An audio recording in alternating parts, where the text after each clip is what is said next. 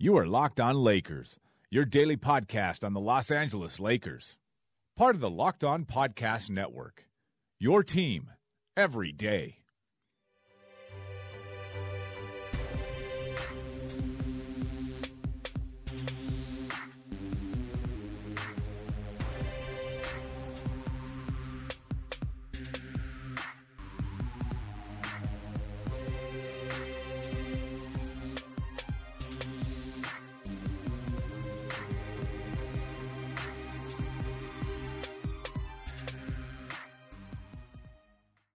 Welcome, everybody, to the Locked On Lakers podcast. I'm Anthony Irwin. I am joined, as always, by Harrison Faigen, who absolutely, definitely scored his first NBA bucket today. Way to go, bud! Uh, man, like this, I thought it was going to be cool having another guy with like a freakishly long neck on the team, just so I would get made fun of less. But it's actually completely backfired. so This is my nightmare. know. This is like the worst thing to ever happen. Like, I'm sorry. I'm I'm sure Stephen Zimmerman's like a nice guy, but like at this point, you know, like I don't really need him to make the Lakers roster because I I can't deal with this all year. You look solid. Like it was, it was, it was you played pretty good minutes out there. Man, I, it, as if it's not enough that people call me a giraffe every single day. now, now, like every single time this guy plays, people are gonna at me. yeah. I mean, you I miss could- Sasha Vujacic. You, you, because he was at least like a good-looking version of you. Yeah, like I look like a malnourished Sasha Vujacic.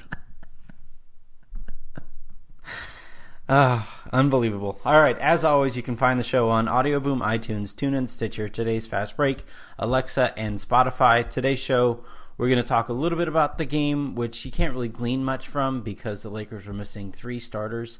Uh, Lonzo Ball did not play, Brandon Ingram did not play, and Brook Lopez is still yet to play.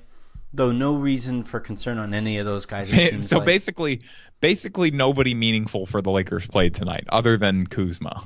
Kuzma and I guess kind of sort of Randle, right? Yeah. Depending on how you feel about it. Man, man, people hate Randle. Like I, I actually like I got a lot of fat uh, flack for like tweeting that I thought he's like looked good, pretty good this preseason, like overall. I think a lot of it with Randle is he has the widest variance between his good moments and his good grief moments. And I think people just want to give up on him because they've already moved on to Kuzma. So like in his heart, they're in their hearts, Randle is already gone. Yeah, I, it's But- it's it's the it's the the fallacy of what's new, basically. Yeah. So uh, we can. I mean, here's the thing. Here's the thing with Randle. He has improved since he came into the league. He improved despite breaking his leg and having that terrible coach that he had. Yeah, he went. He's actually shown growth every single year. He, year one, he broke his leg in the first game. Year two, he managed to avoid that. Year three, he was a little better than year two, and this year, he looks like he might be a little better. You can't say the same about Larry Nance Jr. And it, it it appears it appears of guys who could get squeezed out of the rotation. It's looking like it could be Larry Nance Jr. He hasn't looked good at all. I mean, He he shot the ball tonight and made it. Yeah, yeah, and I think he, I, I kind of one of the thoughts across. I get, you know me, I get really random thoughts across my mind. But he caught the ball on Oh, the, do per- you? yeah, he caught the ball on the perimeter at one point, and I kind of wondered to myself, like, does he laugh when he catches the ball on the perimeter and people think he might shoot?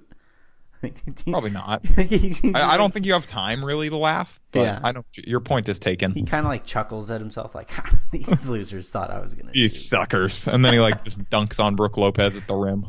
Despite And Brook like, I'm on your team now, Larry. Why? Why? Why did you grab me? Spectrum's all stoked because they have another another uh, segment that those two can joke about that again. Although I guess Larry can't dunk on him until he's back in the lineup, which he hasn't been so far. But I thought like, I mean, yeah, like Randle. uh, We can get back to that really quick. I I, I think Randle. It's basically what I said. Like I think people are just like Kuzma's exciting, Nance is more likable, and people are just like ready to move on, like in their hearts. And like Randle is more frustrating than either of them when he's not good. When he doesn't look good, he's definitely more frustrating to watch than when Nance isn't good. Yeah, and Randle is kind of like if you go to the ice cream store and you get a topping that you haven't had before. There's a chance it can be really good.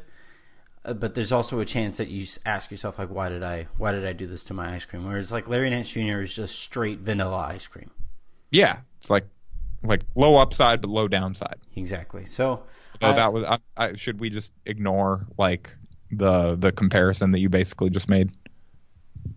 I, I yeah, we should probably. I, I thought aside from Randle and everything, and like I want to get into Kuzma a little bit too, but I, I, thought that the biggest takeaway from tonight, as I was as I sat down to watch, and as the game was kind of getting out of hand pretty quickly, was first of all that they've been talking a big game in training camp, as, as teams are wont to do, about we want to play the same way no matter who's on the floor. We just want to establish principles and Laker way and da da da da, and we want to play fast even when it's not Lonzo turns out that doesn't work when it's not Lonzo, mm-hmm. and uh, they looked noticeably slower tonight. I don't have like the pace numbers, but they looked slower. And when they did try to go fast, it turns out it's not as effective without one of the best outlet throwing passers in like already kind of like NBA history. I feel like I feel like that's not a stretch to predict that Lonzo will already be that. you are you become LaVar. is it really that much like not that he's there yet but like that he's going to get there. I feel like if he just like even if he didn't grow at all i feel like if he played 10 years he'd be like considered one of the best outlet passers ever. I, guess sure. That's it's kind of like a, a, random thing to hold one's hat on but yeah i guess. Kevin love made a career out of it. Like wes unseld is the guy most people point to. Kevin love is another one. suck it wes unseld. It's lonzo now. Um, I, I now I need to Somebody needs to do like that that cigarette meme where Lonzo's sitting there is like Wes Unseld, Wes Johnson, Worldwide Wes. I don't give a crap. I'm the best outlet passer ever. Yeah, pretty much. There you go. Mm-hmm. Yeah. And so, like, I don't know. It just to me, like, it's amazing that as a rookie, he hasn't even played a regular season yet, a game yet. Like, he's their offense when he's not on the floor, they look like they do not look good. Like Kuzma had his moments, like a, a little uh, guys had their like individual moments, but damn, they just without him out there, just the pace is just killed and they just look like lost and bad and maybe some of it was that Ingram wasn't out there to shoot either and so like I think KCP was a little overtaxed like you had stuff like that where guys were just getting thrust into roles that they should not be in but and Brook Lopez is also out, which is important to note. I think he's going to be a huge component to the Lakers this year, and I actually wrote about that a little bit for Lakers Nation, which you guys can check out uh, yesterday. But I, I just he's going to solve a lot of their problems too when he comes back. That's not a nothing absence, but Ball, like they're going to go as Ball goes this year. Yeah, I, I think I think a huge part of it is that as as good as Lonzo Ball is at outletting the pass and forcing the pace and just just playing fast, as good as he is at that, I think just as important are his teammates who trust him to play that way. Whereas, like, I don't think they trust Tyler Ennis to get them the ball all the time. I don't think they trust Briante Weber. I don't think even if the ball is in Brandon Ingram's. I don't hands, know if Briante Weber trusts Briante Weber. That's, that's, probably true. He's he's kind of tentative. And then you know if, if Julius Randle, sure Randle can push the pace, but I wouldn't trust him to give the ball up in transition. Right? He's he's much more likely probably to to crash well, into somebody and pick up an offensive foul if I'm not if I'm he's if less I'm, likely to pass them ball, but he has improved as a passer a little bit. I, I he's still tunnel, tunnel vision, so like he's really. Good. I thought his defense was also better tonight. Uh, I mean, we're we're going off on a tangent. He's, he's active. He's he's a lot more active. I, the whole uh, the the pro, my problem with judging the the Lakers defense right now is that they can be more active, but it's active to a fault. It's overhelping. It's rotating off of shooters. It's you know Randle was doing a good job of contesting guys at the rim, but nobody was helping the helper there, and it and it you know was kind of all for naught. So good for him for helping the or for for going up and contesting people at the rim.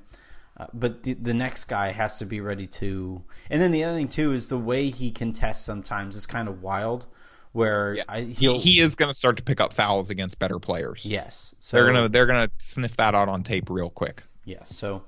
Uh, what I was saying though is, I, I, to get back to the point about Julius Randle's passing, I think he's him he's improved a little bit in terms of seeing the guy who's directly in front of him But if you're in his peripherals, there's there it's probably still a pretty slim chance that he's going to see you while he's pushing the ball up as, as quickly as he does, and, and or look, that he's going to give it up. Yeah, well, and, and the other thing too is he, I think, is you know just like last year, uh, Pete and I joked that Brandon Ingram had to learn to trust his body or get used to his body. His his his. Can we not go down this road again? I'm doing it.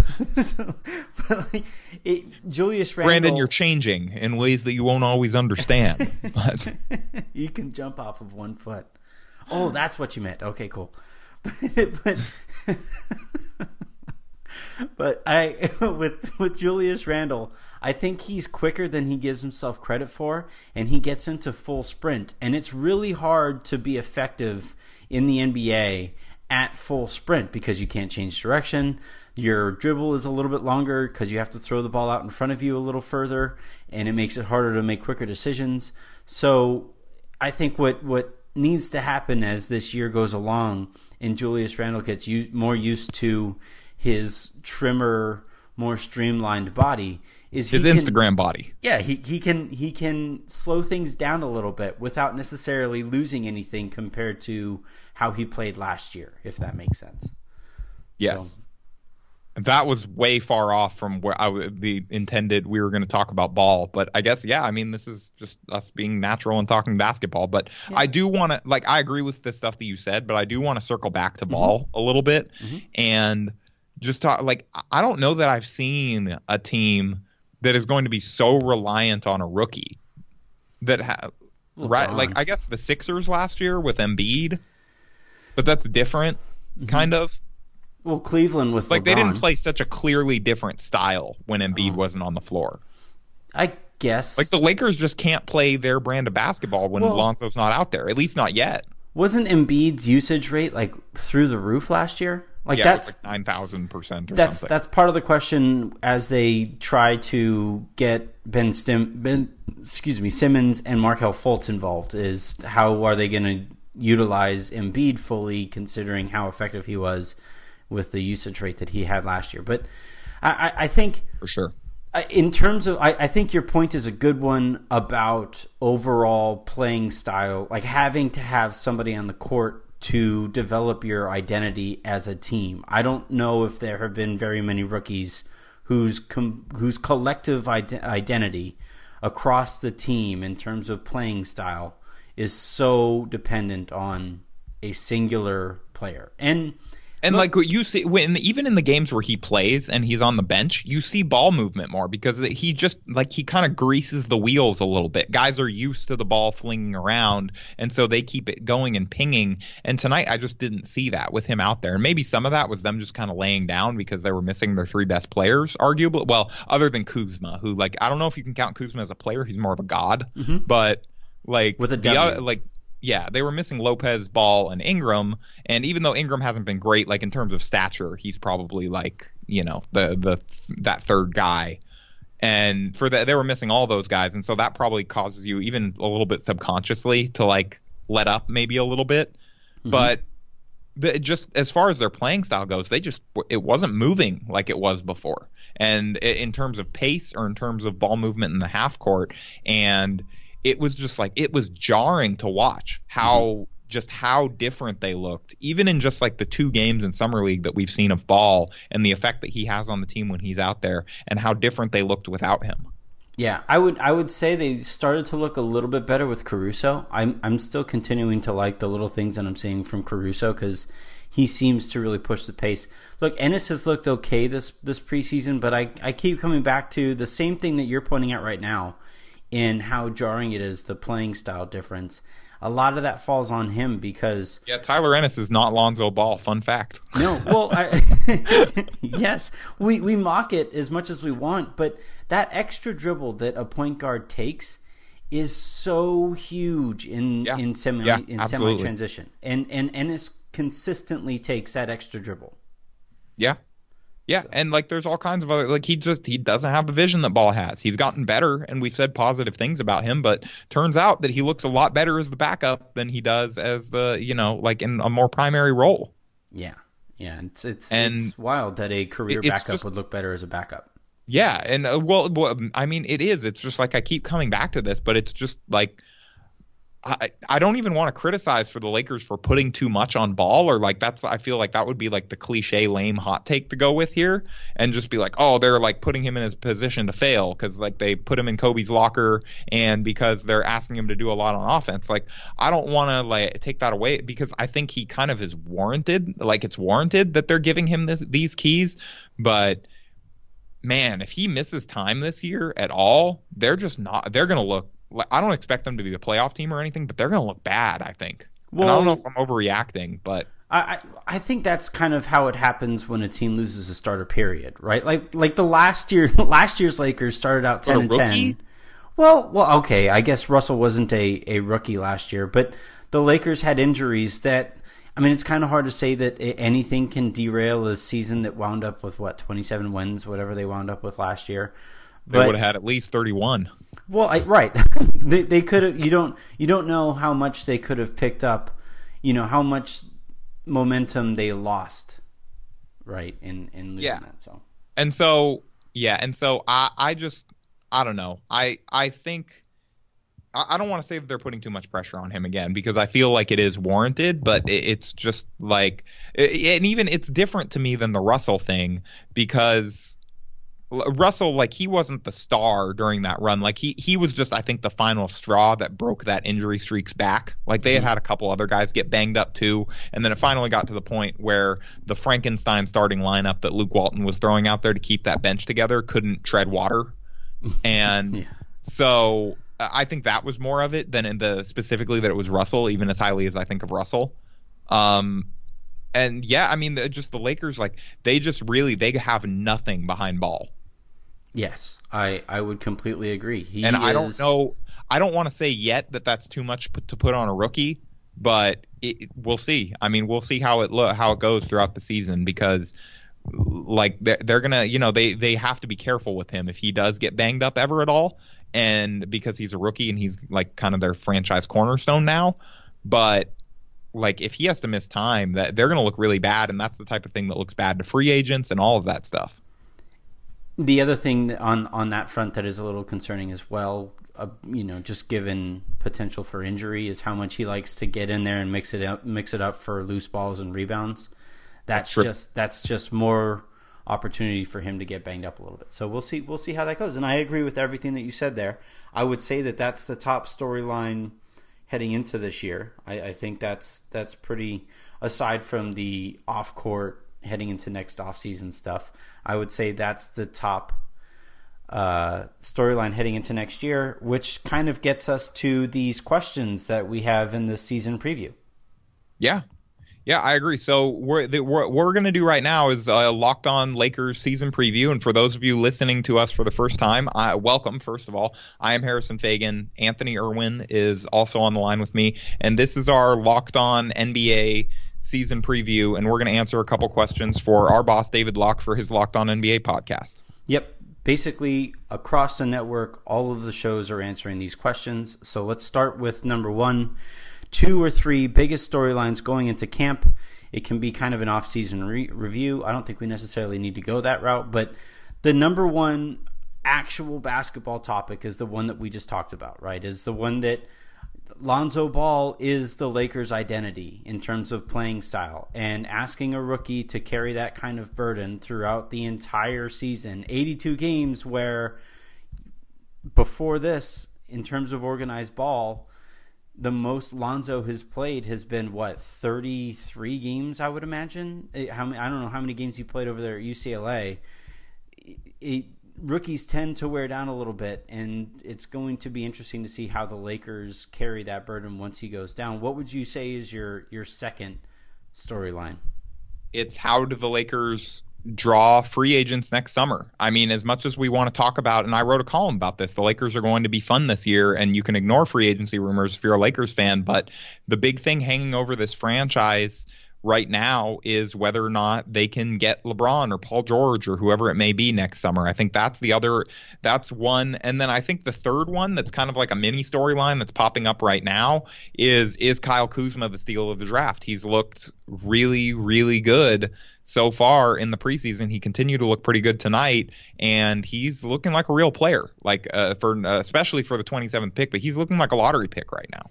So in in summer league, he was showing things just in terms of just raw scoring, right? It was shooting off of the catch, it was getting out in transition and running with Lonzo Ball.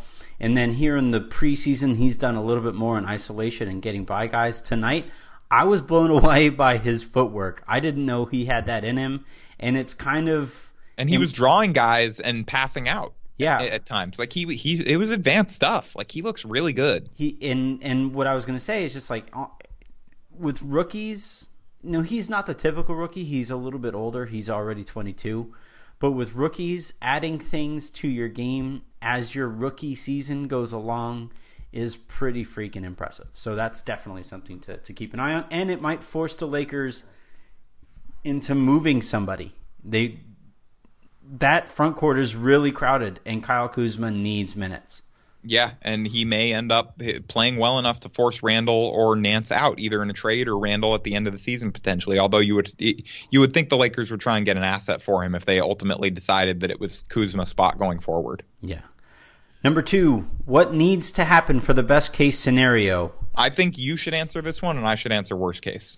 Okay. All right. So, best case scenario Lonzo Ball plays 82 games. They get up and down the court like crazy. Brook Lopez shows everybody how good a player he is, which I think a lot of people have kind of taken for granted, either because of injuries early in his career or because he played on terrible Brooklyn teams for the vast majority of his career. So that's going to be something that needs to happen. And again, Brandon Ingram needs to be what he was after the All Star break last year. The so far in these first couple preseason games, he did not play on Tuesday night or Wednesday night. He did not play that night, but these two preseason games that he did play, he hasn't looked very good. If he become if he's more of what we saw in the first half of his season last year and not what we saw in the second half of his season next year, the Lakers are in serious trouble because he is one of two major assets that they have moving forward at the top of the draft. Okay, so we got to start to pick up the pace here, but you got a little bit into my worst case scenario. Mm-hmm. And so I think worst case scenario is Lonzo is a big baller bust. He never figures out his shot. He ends up being kind of a worse version of Rajon Rondo. And uh, then I think Brandon Ingram turns out to just be a skinny teenager that tricked everybody into thinking he was good at basketball. And I th- Julius Randle never truly figures out like he has like one good game one night and then like one atrocious game the next night. Kyle Kuzma proves to be a mirage and he just wished for like seven games of, pre- of during preseason of effective NBA play to like ride to training camp invites for the rest of his career and got that wish from a genie.